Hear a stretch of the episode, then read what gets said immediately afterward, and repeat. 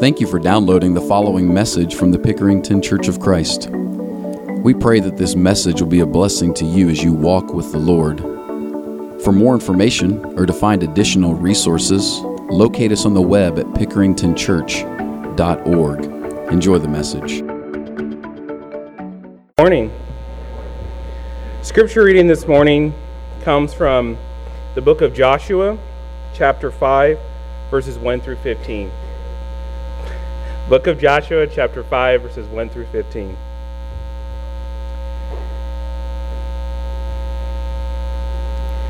Now, when all the Amorite kings west of the Jordan and all the Canaanite kings along the coast heard how the Lord had dried up the Jordan before the Israelites until they had crossed over, their hearts melted in fear, and they no longer had the courage to face the Israelites. At that time, the Lord said to Joshua, Make flint knives and circumcise the Israelites again. So Joshua made flint knives and circumcised the Israelites at Gibeath and Her- Gibeath Haaraloth. And this is why he did so. All those who came out of Egypt, all the men of military age, died in the wilderness on the way after leaving Egypt. All the people that came out had been circumcised, but all the people born in the wilderness during the journey from Egypt had not. The Israelites had moved about in the wilderness forty years until all the men who were military age when they left Egypt had died, since they had not obeyed the Lord. For the Lord had sworn to them, to them that they would not see the land he had solemnly promised their ancestors to give us, a land flowing with milk and honey. So he raised up their sons in their place, and these were the ones Joshua circumcised. They were still uncircumcised because they had not been circumcised on the way. And after the whole nation had been circumcised, they remained where they were in camp until they were healed. Then the Lord said to Joshua, Today I have rolled away the reproach of Egypt from you. So the place has been called Gilgal to this day. On the evening of the fourteenth day of the month, while camped, camped at Gilgal, on the plains of Jericho, the Israelites celebrated the Passover. The day after the Passover, that very day, they ate some of the produce of the land, unleavened bread and roasted grain. The manna stopped the day after. They ate this food from the land. There was no longer any manna for the Israelites. But that year they ate the produce of Canaan. Now, when Joshua was near Jericho, he looked up and saw a man standing in front of him with a drawn sword in his hand. Joshua went up to him and asked, Are you for us? Are you for us or for our enemies? Neither, he replied. But as commander of the army of the Lord, I have come. Then Joshua fell face down to the ground and reverence and asked him, What message does my Lord have for this servant? The commander of the Lord's army replied, Take off your sandals, for this place where you are standing is holy. And Joshua did so. Being a Christian is the greatest life you could ever have. Full of peace, unshakable, abounding joy, assuring love. And that shapes you into, as the Bible says, a person who becomes kind and gentle, a person with principles and faithfulness, a person who is fierce and loyal. It shapes you into that kind of person. And God wants to lead us as His people into the life that He has promised to give us. It's exactly why we're in this story today in Joshua chapter 5. God is ready to bring His people into the land that He promised centuries before to Abraham, and now it's time. It's been a long time coming for these people. This promise was given to Abraham. It survived Isaac. It survived that Jacob and Esau mess. It survived going down, uh, Joseph being sold. It survived going down to Egypt. It survived slavery. It survived the wilderness. This promise now, in this moment, they've crossed the Jordan. They're ready to take over in the promised land. This is a powerful moment. And they have all the momentum in the world that they would ever need to finish this deal to take over the promised land. You notice when Lawrence was reading in chapter 5, verse 1, it says that all the kings in that area, when they heard about the stopping of the water at the Jordan, they crossed over, the people of God, Israel, their hearts melted. They were scared to death. They had all the momentum, they had the power of God on their side. They had a faith filled leader in Joshua who was a mighty, great warrior. They had obedient soldiers who were men who were ready to follow wherever Joshua led them. And their enemies were on the ropes and scared to death. And it seems like the perfect time when they come over the Jordan to seize the moment and move into the promised land, the life that God had promised them. But for some strange reason, in chapter 5, God presses the pause button and has them stop in enemy territory. It seems like the time to strike, but God says, we got to wait a minute. God's got to take care of something that's not external, like raising up warriors or setting the enemy on the edge or having them ready to take over. It's not an external thing that God has to prepare so that they can have the life that He wants them to have. It's not external, it's internal. There's something wrong with Israel that they don't even know is wrong, that God has to get right in them for them to move into the promised land. Now, that's the point of the story today for us. That you and I can have all the faith in the world, we can have the excitement and energy, we can believe the promises of what's in front of us that God has said through Jesus Christ, I've come to, that you would have an abundant life, full of joy, full of peace, assured in love, all those things. You can have faith, you can have excitement, you can even have a community of believers surrounding you, encouraging you. But there's something God has to get right on the inside of us before we ever are able to move into the promised land. Let's start with what the problem is. Number one, what's the roadblock? Look in verse 9. So you notice in that story, God has them at this place, crossing the Jordan miraculously. They're ready to conquer the promised land once and for all. It's finally come. And he says in verse 9, he tells Joshua, I want you to circumcise the nation of Israel. Those that were born after coming out of Egypt, for some reason, they didn't uh, practice circumcision. There's a lot of speculation why. I won't get into that. It really doesn't matter. All that matters is that Israel was not circumcised when they crossed the Jordan River. And God says, You need to circumcise them. And why? What was the problem? What was he doing? If you look down in verse 9, he tells you exactly. He says in verse 9, Today, because of circumcision, I have rolled back the reproach of Egypt. The reproach of Egypt. All these years later, it's been 40 years. Think how long 40 years is. It's been 40 years since they have been in Egypt. In fact, many of these people, they didn't live in Egypt. They were wandering in the wilderness, and a generation was raised up. So there was all these years later, all these miles later, Egypt is still affecting Israel. And God says, I've got to remove the reproach of Egypt before you ever can move into the promised land. And God calls this problem, this roadblock, this issue that He's got to remove, reproach. Well, what is reproach? We don't use that word too often, but we live it, we experience it a lot.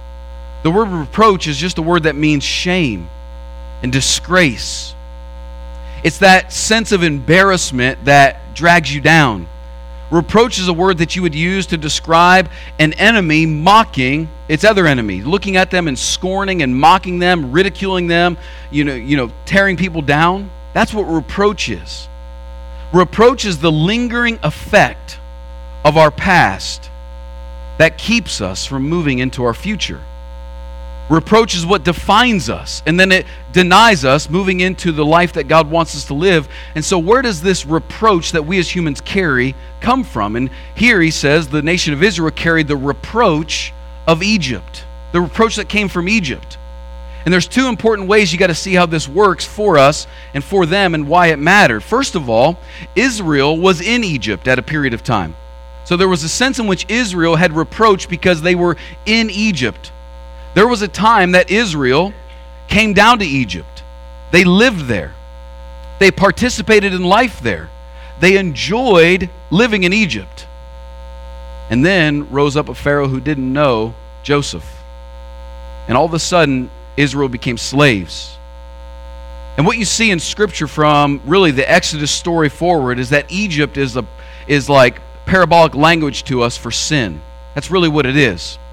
And so, for a period of time, Israel was in Egypt, that they went there, they lived in it, they enjoyed it, they became part of the life, and then they became slaves. And that's exactly how sin that we commit works in our life.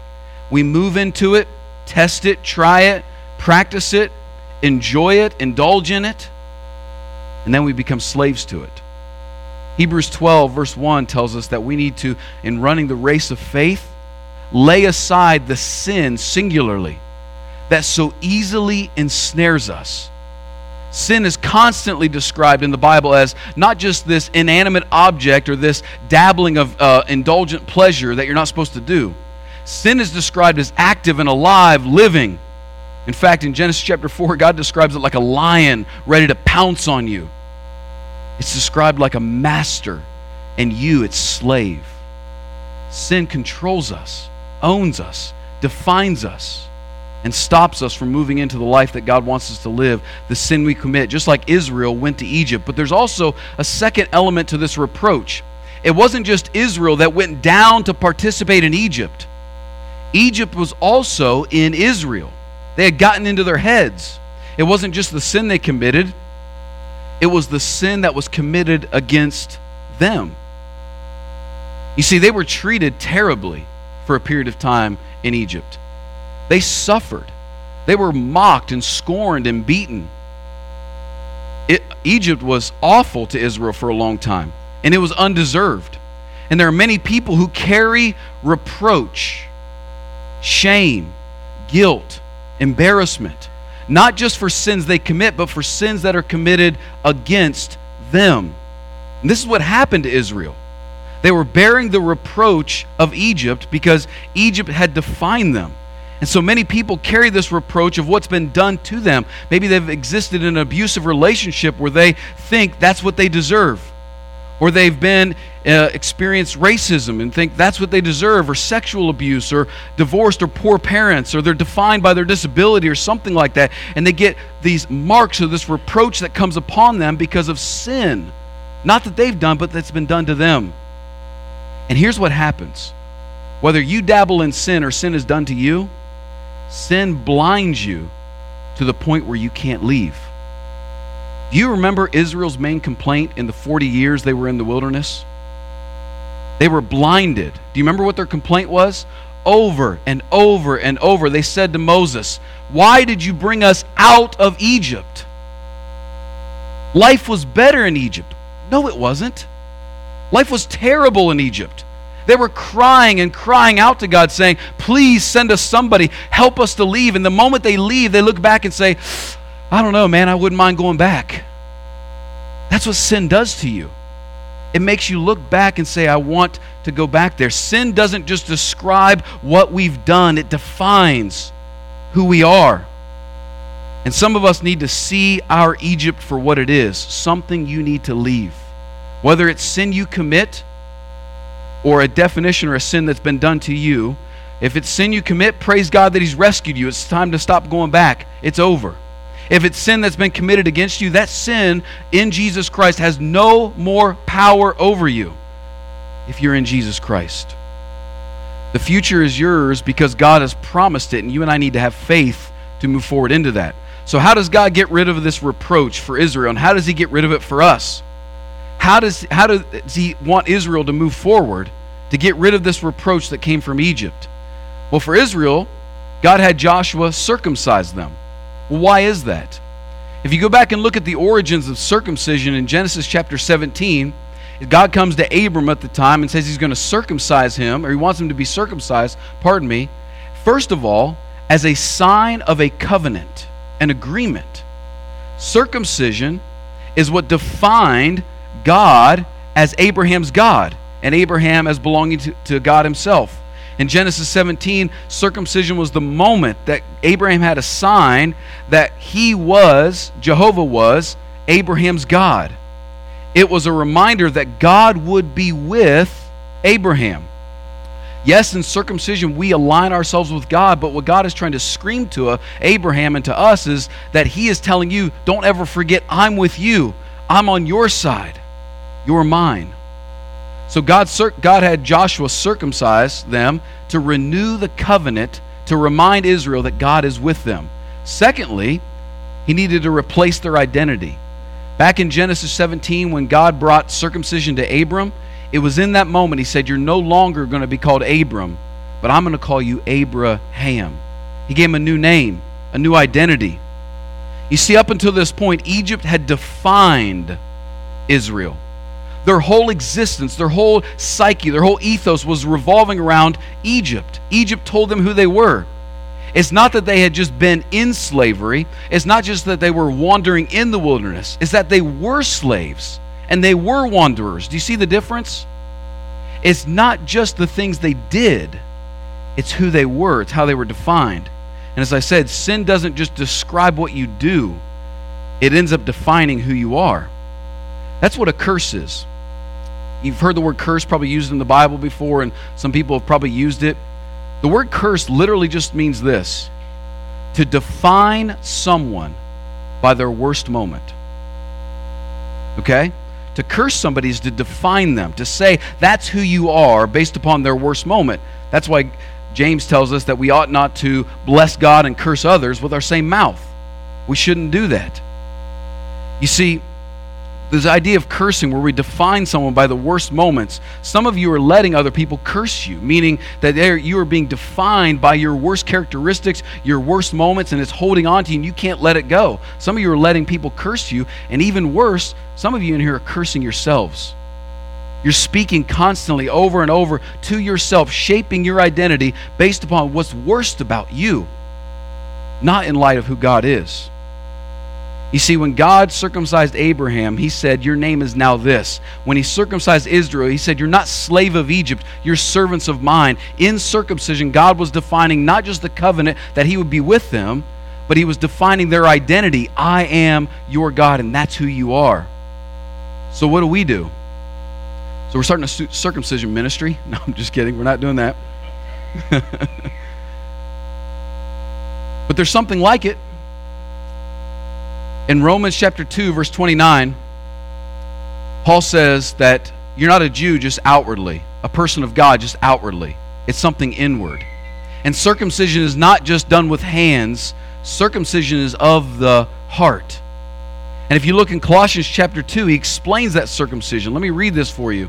In Colossians chapter 2, starting in verse 9, he says this For in him, in Jesus, the whole fullness of God dwells bodily, and you have been filled with him, who is the head of all and the rule of uh, rule and authority.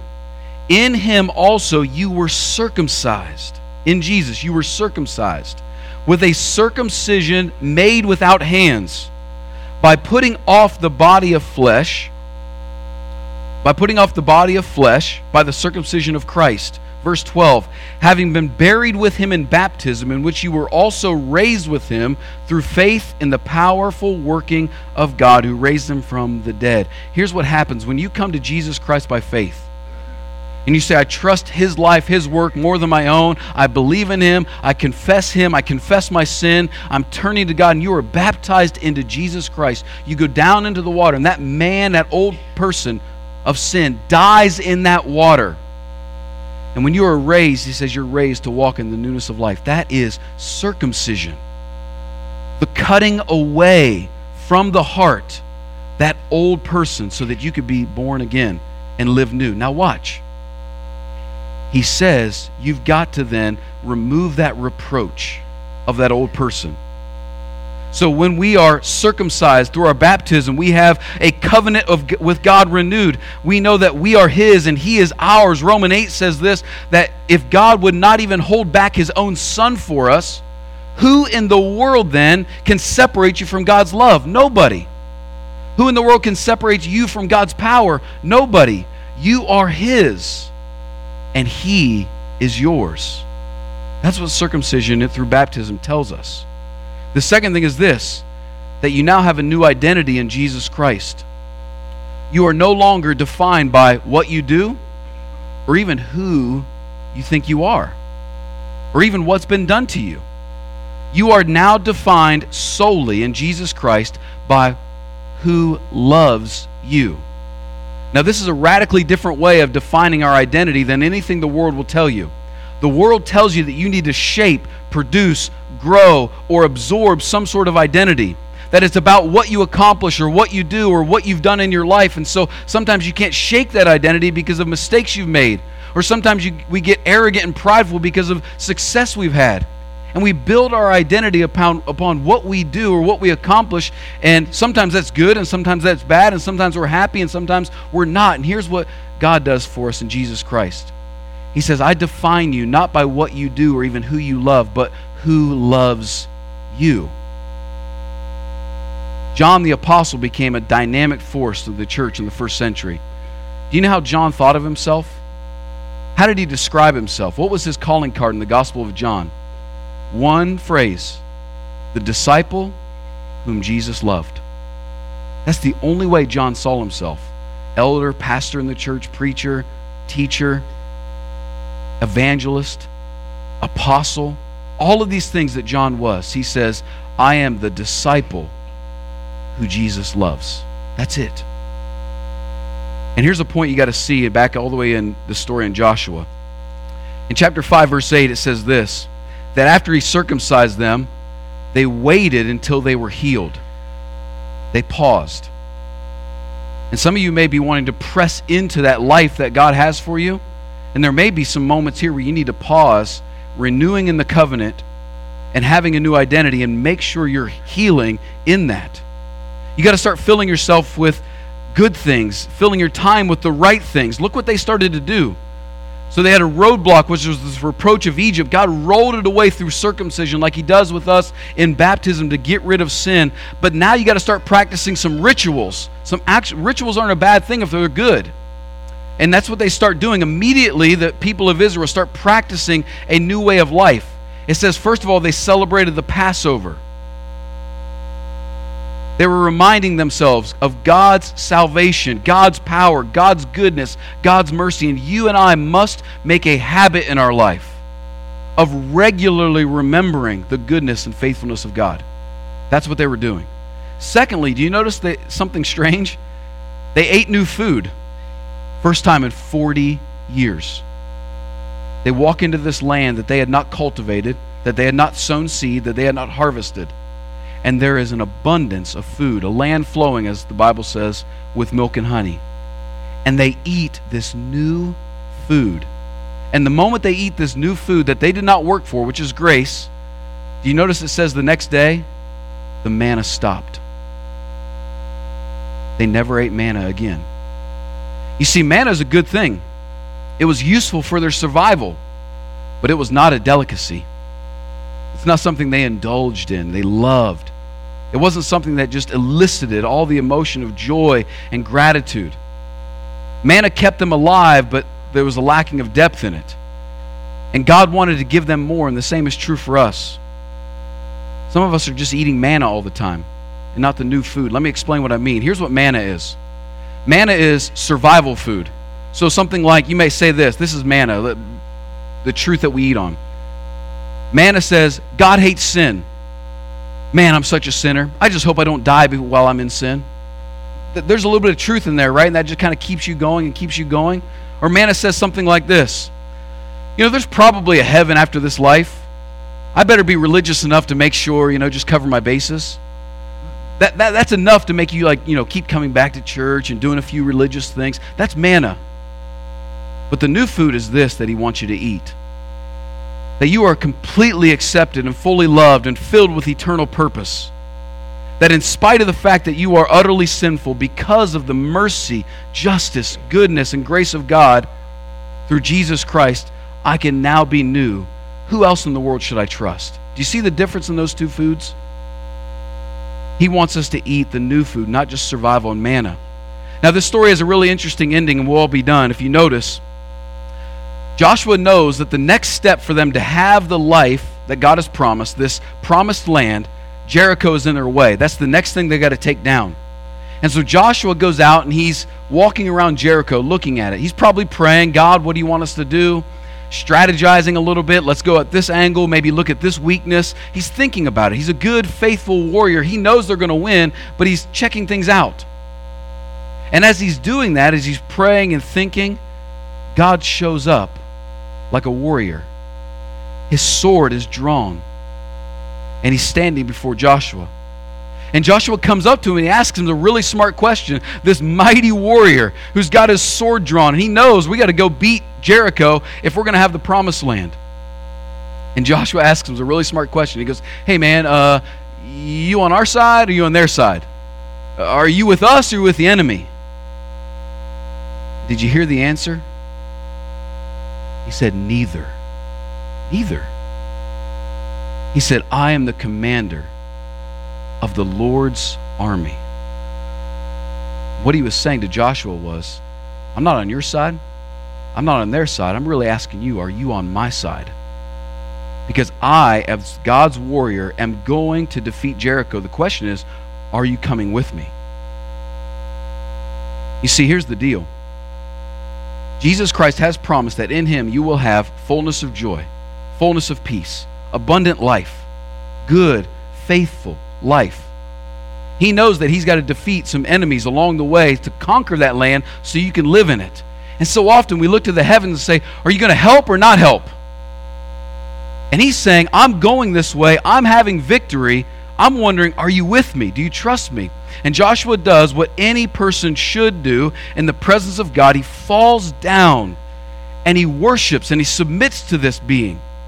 He says, Tell me what to do. This good, faithful warrior is wanting information from him. He's saying, Listen, I trust you. Tell me how to win, how to beat Jericho.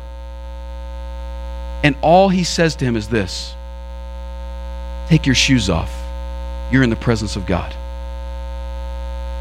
The only thing God wants him to do in that moment is recognize the greatness of God. That's where it all starts. Sure, Joshua's going to lead the people. They're going to move their bodies. They're going to fight. In fact, in Jericho, they're going to march around the city, right? And they're going to conquer some places. But they will not do that before their reproach is removed and they recognize that they're in the presence of an awesome God, that He will lead them to victory. So here's the point for you you can be that confident as well. That you will become exactly who God has created you to be, that you can rid yourself of that reproach, that you can become the very person God wants you to be if you'll let Him remove your reproach, get out of Egypt, get rid of the sin, and follow with fullness of faith. In Philippians 1, verse 6, Paul said this He goes, He who began a good work in you will complete it. He will complete it. It reminds me how Jesus said in Matthew chapter 5, verse 48 when he told us to be perfect as his Father in heaven is perfect. And this bothers some people when they hear that because what they hear Jesus saying is, when you get perfect, then Jesus will show up. Or when you get perfect, then God will help you. And that's not what he's saying at all. What he's saying is, the only help I do give is making you perfect. Now, you might want something else, something less, something different. And God says, I won't help you in those things. What I will help you do is become perfect. And that's where I'm going. And are you going with me? Will you trust and will you follow? We're going to sing this song with Kevin right now. If you need to follow Jesus into that victory for your life, we're here. Let's stand and sing.